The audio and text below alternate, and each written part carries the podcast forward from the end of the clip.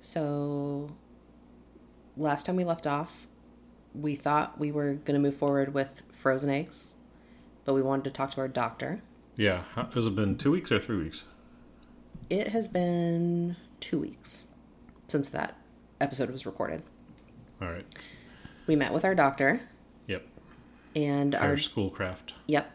And he feels that at their clinic, Why did we meet with him? we met with him because the the person we've been corresponding with about from the egg bank suggested that we meet with him to get his blessing with doing frozen instead of fresh, which I don't think we literally needed his blessing. Right. Um, it's not like he ever told us that we should really do fresh and not do frozen. Right. That had been our choice. Yeah. Um, I think, well, again, for more context, when we went into this, again, there's this theme of no half measures. We wanted to have Yeah. the best op- best chances, best probability of it working. Yeah. And so that means a fresh, fresh eggs.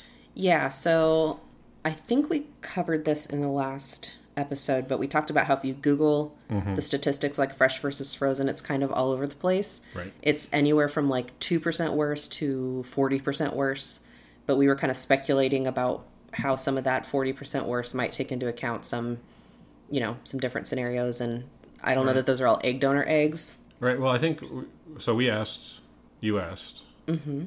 Hair Schoolcraft. Yep. about you know that those numbers, which is I'm glad you did that. Um, and yeah, he brought up a lot of interesting little insights in his you know quick analysis, which is well, first for for their clinic, it is basically the same uh, success Mm-hmm. Yes. rate, like uh, fresh versus frozen. I Yes. think push comes to shove, maybe there's you know a percentage or two, but he was clearly like they're about the same. Mm-hmm. Uh, and then he went into like you know, because we do everything. And in fact, he told us that they wouldn't take Mm-hmm. outside frozen eggs. Yeah, that was interesting because one thing I had just kind of thought of at some point was like, well, what if we get frozen eggs from somewhere else and then just, you know, ship them in because, So, so then they wouldn't even take in yeah. our eggs from. We'll get into that later. Oh, yeah, yeah. Where I know they're what you're talking taking- about.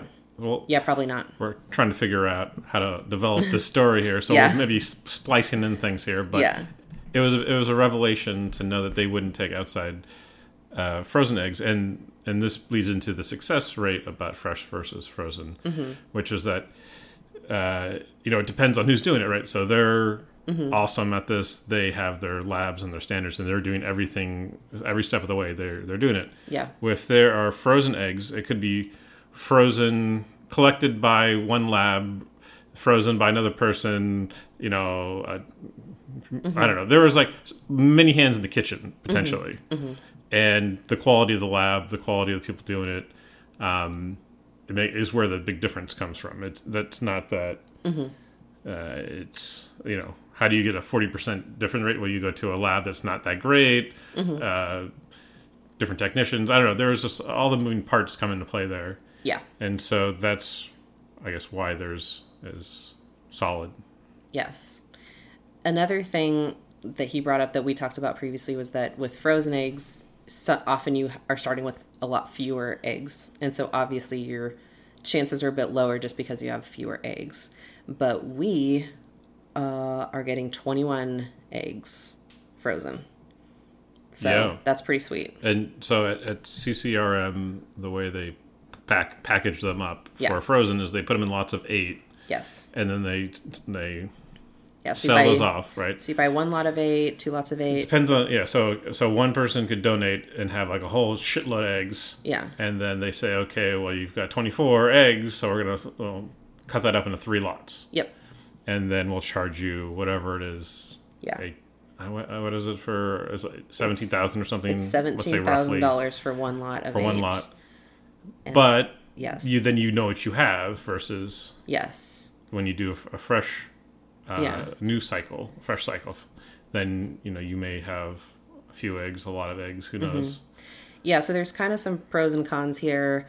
Um, but yeah, one advantage is that actually we know what we're getting versus, you know, well, you just said this, but Yeah. You well, know. it's funny because I'm telling you this only because you told me all this before. yeah. And uh, So it's kind of funny. We're just repeating it back and will- forth to each other. Yeah, but uh, I, I, Anyway. Yeah, so pros and cons here. I mean, the real reason we decided to do Frozen, obviously, is just because of the timeline and because we're totally over the whole donor search and people flaking on us thing. But I, I feel good about it now. And, you know, obviously, there's a small part of me that's like, but would the chances be higher with fresh eggs versus previously frozen? But at the same time, we've chosen to trust our doctor, and you know we're yeah, we're just he moving was, he was forward with the confident. best. He, yeah, Mm-hmm. it wasn't a big deal to him on the call. So and also the number we, we you know we were getting 21 eggs. yeah, So just the volume of those, and then he you know he would break out little statistics. You know. yeah, about you know their success rate is don't quote me on this but 60 or 65 percent on a transfer and so like you know if you had and of course it's like embryos that are tested and everything is checks out then then you have that kind of number but it started with that Yeah. larger pool do you remember how you broke it down of like if you have like one lot of eight eggs like maybe one or two like fuck up or like aren't any good and then like some of them a couple of them aren't genetically normal in testing and then so you have you know maybe th- 30% of the initial eggs to start with and you transfer them you know and, and you- so the numbers go down really fast yeah, um, so the fact that we were going to get 21 eggs made that a lot more comforting for me Yes. at least yes, yeah. No, so I don't remember the exact numbers, but yeah, you know, there's just attrition at every stage. So they say that with a lot of eight, you can expect one to two genetically normal embryos, which is just not enough of a cushion for me personally because we're cursed. So it's not that we need 21 eggs because we want to have like six kids. It's that we need that many eggs to just maybe have a, a slight, tiny chance of having one child because we're cursed. yes This uterus is cursed. so 21 eggs we're going to get them Yeah. I'm going to get that egg. we're going to get them eggs 90 Day Fiance, Angela. yep I'm going to get that egg. yep We're gonna have to have a whole episode about um, 90 Day Fiance and infertility. Uh, so just to close the loop on that, so we had this call with Irish Goldcraft. It's all about 15 minutes, 275 bucks or something like that. It's Ah. like $225. Wow. Anyway, I think it's plus tax or something. 'cause- yeah, Anyway, um, but worth it. I mean, honestly, that's why you're paying the money because you want like the expert to you know, tell you what's up and Yep. trust in that. yep. So we did that. We felt good about it. Then it was um, Time to pay up. Yeah, I mean, I think then it was coordinating like, okay, how do you actually pay for these things? As far as like actually transferring money with CCRM, which overall was fairly painless as far as pushing the buttons. Mm-hmm. But uh, always emotional to see that money leave that bank account. Yeah, Um, one good thing I would note for CCR, CCRM, which I don't know if many places do it. Maybe we should look into that. Mm-hmm. But that you can pay with uh, credit cards, multiple credit cards, which is good if you're racking up your points or your Mm. miles or whatever, your cash back. That sweetens Mm. the deal just a little bit. that's a good point because yeah, I bet a lot of places want a bank transfer Right. because the they're- credit card. the credit fees. card's uh, taking about 3 to 5% or something of that. And at that yeah, and that- when you're making a big purchase like that. yeah. Yeah, so uh, the wallet, the bank account's hurting a little bit. Now, a little insight. So, a couple of years ago, when we first decided to go to Colorado, uh, so I work for a tech company that benefited from the pandemic. And so, a couple of years ago, we had some, we had hella stock. And uh, so, we were planning on selling the stock to pay for this Yeah. but we didn't sell at the time. We sold some at the time, but we didn't sell a ton because, you know, we wanted to hold on to it. But the stock took a big nosedive since then. And so we no longer have that. So it's now just coming straight out of the old savings account. So uh, you're feeling you're having some some feels about that. Yeah. Um, I think we should probably just devote like an episode on financial stuff. Uh, but for today's kind of in the moment, the, the reason why we've decided to pick up the mic, Yeah. I think at least for me, was you know, you know, you kind of know what the figures are going to be, and then when they finally come, and you're like, holy shit, like Mm-hmm. that money is gone, gone away. It was it was so nice in the bank account. It looked so good Mm-hmm. and comforting, and then it's just gone. Uh, yeah, it's emotional. I think, especially maybe maybe it's more for men too. Maybe who's ever in the relationship who just one of one of you. Uh, tends to Whoever's f- the more finance oriented person. The person who's sitting down and doing the taxes. I don't know. and- Do you think in a relationship, like somebody is more financially uh, anxious or more, um, I don't know, right? I don't even know what the right right word is, but like I'm always looking not not to like a cartoon effect of looking at what the finances are, but like I know what the finances are at any point roughly. Uh, you maybe not so much, Oh, and realistically, you don't need to, um, and that's very a lucky thing. Yeah, yeah, definitely. So like you're the one who's like going into our accounts every day, and, like looking at what we got and our transactions and stuff like that. I'm not looking at it that often. Um now before we were married and combined finances, I was very vigilant about my own bank account. So it's not like I just turn a blind eye to finances, but yeah, I mean, I think I take advantage a little bit of the fact that I know that you're on top of it. so for CCRM, we'd had it was like thirty five thousand dollars for the frozen eggs. Then I had had that number in my head, and I was like, yeah. And then that that went away, and then it was okay. Then you've got your clinical fees, which turned out to be like I don't know, eighteen or nineteen dollars. And then so what you're at basically fifty grand down in one day. More than more than that. Yeah, I, it, whatever whatever that is. Again, not like 52 53 something like that yeah. total um, that I was like just looking at the bank account today and it just like Mm-hmm. you know hits you. yeah and you know it's been a little while since we like really looked at the financials with them but i'm not sure that i was expecting it to be quite that much either Yeah. you know just like all the different fees so Yeah, and maybe not all at once, but I mean it makes sense. And Yeah. you know, it, uh, I think we'll have to get into it on another episode, but Mm-hmm. we've got a budget. This is within the budget. This is this is what we more or less planned for, but it, it's Mm-hmm. still just a hit when you actually have to send it over. yeah um, especially kind of all at once. So it's kind of a, you know it's not terribly interesting to talk about, but I I can imagine I can imagine some homies out there who you know there's like oh man even back in the day like oh thousand dollars or something for an IUI you know it's when you get Uh-huh.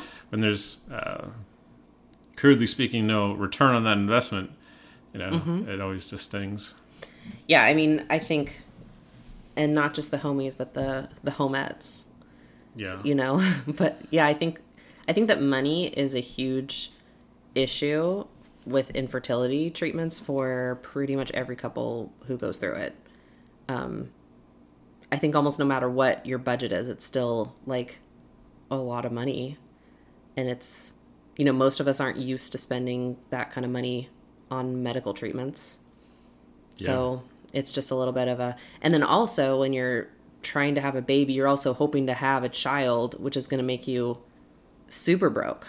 So it's not like, you know, when you're done with this process, then you're going to be rich because you're Right. going to have even less money. yeah it's a really a terrible decision on our part financially speaking.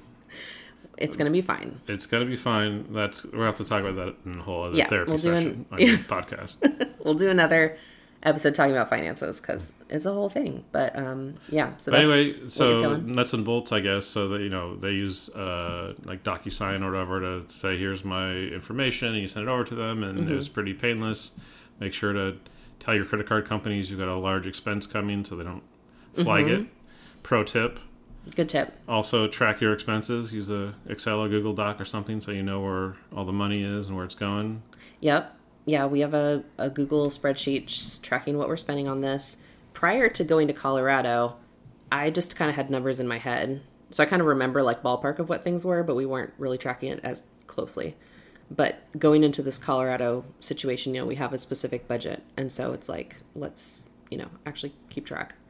Um, so other stuff that's gone on in the last couple weeks.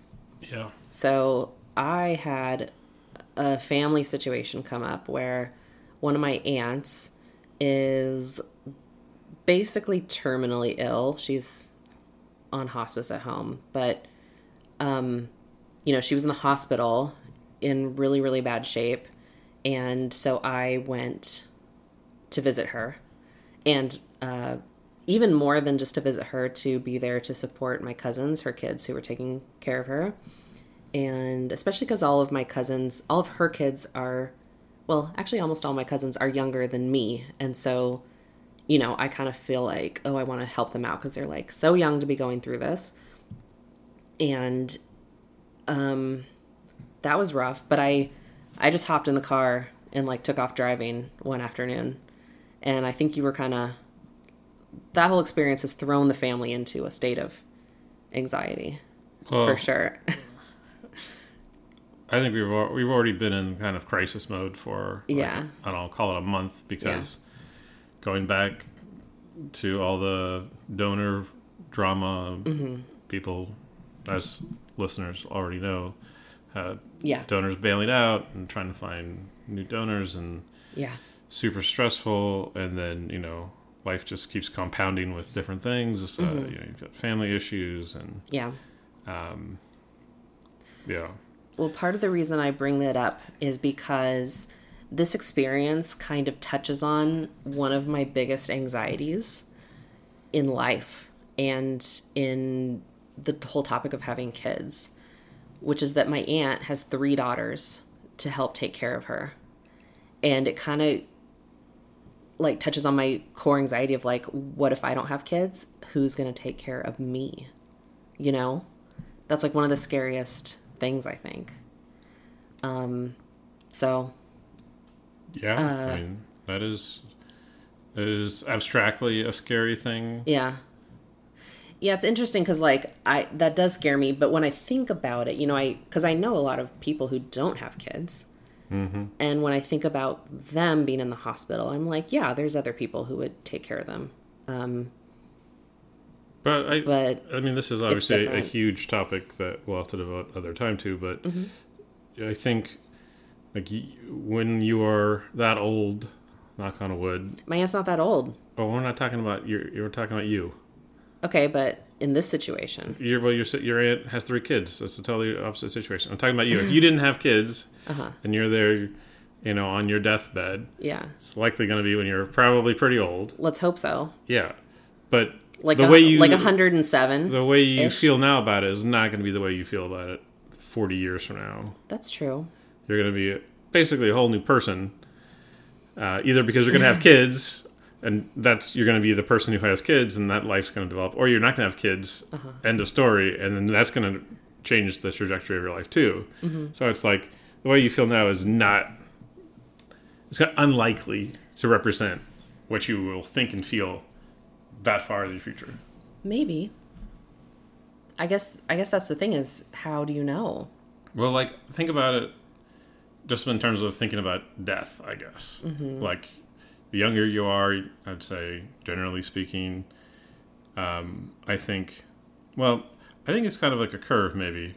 There's you can definitely think of like young, stupid people who don't think about death at all, care about death at all, kind of this, you know, invincibility kind of uh, motif or something Yeah. but um, I think there is a point where people start to really, or maybe subconsciously, Mm-hmm. or it's in the background, they really are afraid of death and mortality and how that is. But I think about be me. old people that I know, or people who have been close to death or and died, Yeah. like they're like, "Take me now." it's like my wife died ten years ago. I've been wishing God would take me every day since then. Oh god. like they have a totally different perspective on death and i and It's i true. want and i wonder you know that kind of thing like it changes after 80 years Yeah. 70 years 90 years 100 years whatever Yeah. if you're lucky or not lucky then that may not be that bad of a thing Yeah. but we don't know yeah. but we're getting way off topic Well, it's on topic because it's about having kids or not having kids. that's not Um, our question though Anyway, well, let's get back a little bit closer to on topic. So, even decide so when I made this decision to go down there, part of my I was weighing a couple of options and part of my indecision was I'm risking getting COVID and we're, you know, going to, we're now going to go to Denver and do our egg fertilization like next week as we're talking. So that was a consideration as well because I was like, do I play it safe and be like, no, I can't come down there because I'm doing some medical stuff. By the way, nobody was, well, one of my other aunts did specifically say like you should you should come type of type of thing. But nobody was like, Karen, please come. I was more just like feeling like I should. I think um, you were right to go, from what you know now. I think so too, and I'm glad that I went. Again, no half measures, no regrets. I really felt like I, yeah, I don't even want to get into it, but like, yeah, I, I really felt like I should. And I also felt like I'm not conservative enough about COVID for me to feel okay about being like, no, I can't go for that reason. You know what I mean? Because like you and I, we go to restaurants, we go to the grocery store, we go to the movie theater. Like we're not super, we follow all the rules and regulations. We're vaccinated. We, you know, we do all the stuff we're supposed to do, but we do also get out there and just live our lives. Um, Hell yeah. you know, we're we're not going to like crazy high risk places, but we're, you know, we're going out and doing stuff. Um, so I just felt like it. I would have felt like a little bit of an asshole if I was like, oh, I don't want to get COVID. I can't go down there. Um, and the hospital scenario was actually pretty safe. They checked people's vaccinations, and everybody was wearing masks in the hospital but I have a very physically affectionate family, and some children aggressively coughed on me. This is news to me. I told you, my one of my cousin's kids uh, had a cold and was, you know, had a cough, and I was like watching them, and then Big she mistake. You should never have gone. and then she this was actually really cute so the the two kids they're like seven and nine they decided to make strawberry lemonade they called it strawbelade and they were going to sell it to make money um, and so they got a bunch of strawberries and sugar and water and were just like crushing them up and then they had like these little tiny cups and they're like karen drink it karen drink it and i was like oh i'm good and they're like no karen drink it and i was like okay so yeah i think i shared a cup with this sick child This is getting worse. Karen. i know anyway so i was like i was trying to you know anyway Where are your boundaries? when a little child is like, drink my strawbelade, how are you going to say no? So You didn't pay for it, did you? we need that money back. I did buy them some strawberries and some lemons. Oh my god. Um, they were like, get us four giant containers of strawberries. I was like, okay, I'll get you one, okay? I'll get you one. Um, but anyway, so when I came back from vacation, so I start driving home and I start to be kind of like, I feel a teensy bit congested. I feel a teensy bit of a sore throat. But like in this pandemic, I feel like I've had phantom COVID symptoms multiple times. Is it just me? Is everybody having this? So, anyway, I took a test. It was negative. I called Mike. I ended up stopping on my drive and spending the night in a hotel. And then you cleared out of the house for a couple days and went to your parents' house when I came back. So we, we had a couple days buffer to be safe, but I am fine. Fingers crossed. I guess the through line here is that that was one of the things that made us very stressed out. Yeah. Like, that's where I think what you're getting at. I'm talking about our stress and I'm talking about preparation for fertility treatments in the era of COVID. Mm, okay. So it's relevant. I'm not just Okay. telling tales. But anyway, do you have anything else to share on this update? Um, I thought where you were going with this whole thing about going to see your aunt was the IVF story you heard from your uncle. Oh, I think if you can talk about that in maybe general terms, that's a great little story. um, you know, I think let's table that. It's not my story to tell. Let me Mm-hmm. Well, get we- permission to share a story. We can Or just maybe talk about- somebody needs to get on the pod and share the story. Oh my god. Um, why don't we? What about just talking about it in general terms? We don't have to say how you know this person or you know any real Mm-hmm. details, but you know the outline of what happened because I think that Okay. that is really fascinating. That could really make this episode episode worthwhile. Oh my god. Well, Not our best episode. How dare you? It's Sorry. in the moment. We're Sorry. it's raw. It's real. We're It's the sharing stress our talking. It's feelings. the stress talking. Your stress is hard. Yeah, Your your stress is is uh is real. yeah. s- it's palpable. So, uh, yeah, just to talk in very general terms. So, I have some family members who went through IVF in the 80s. And IVF in the 80s was wild, y'all. It- Flashback, like roller skating rinks, Stranger Things, like get the whole thing going. Yeah. Mm-hmm. the original, yeah. like not just Stranger Things, but like real 80s. Like, The Goonies, yeah. Lost Boys. That movie with John Travolta and Jamie Lee Curtis where they're wearing leotards and doing like aerobics and like a lot of uncomfortable hip thrusts. Oh, yeah. That's what it was like. yes. So it was in the 80s, and uh, they were having an infertility situation. They did go through an adoption. It's a whole, it's a wild story. It's really interesting. But what I will tell you is that in the early days of IVF, they did things very differently. So they would harvest eggs, and then they would throw them all back in on day one. So they weren't growing out the embryos for multiple days and then like seeing them become blastocysts they did it sounds like day one transfers and they would put up to four back in there and so it was just a really different time and obviously there was no genetic testing or anything like that and um, i'm not even 100% sure how the blood testing was back then because the person i was talking to was saying kind of like that they had to wait a long time to know if they were pregnant or not after like it sounded like a lot longer than we have now so i'm a little fuzzy on those details but it was quite a thing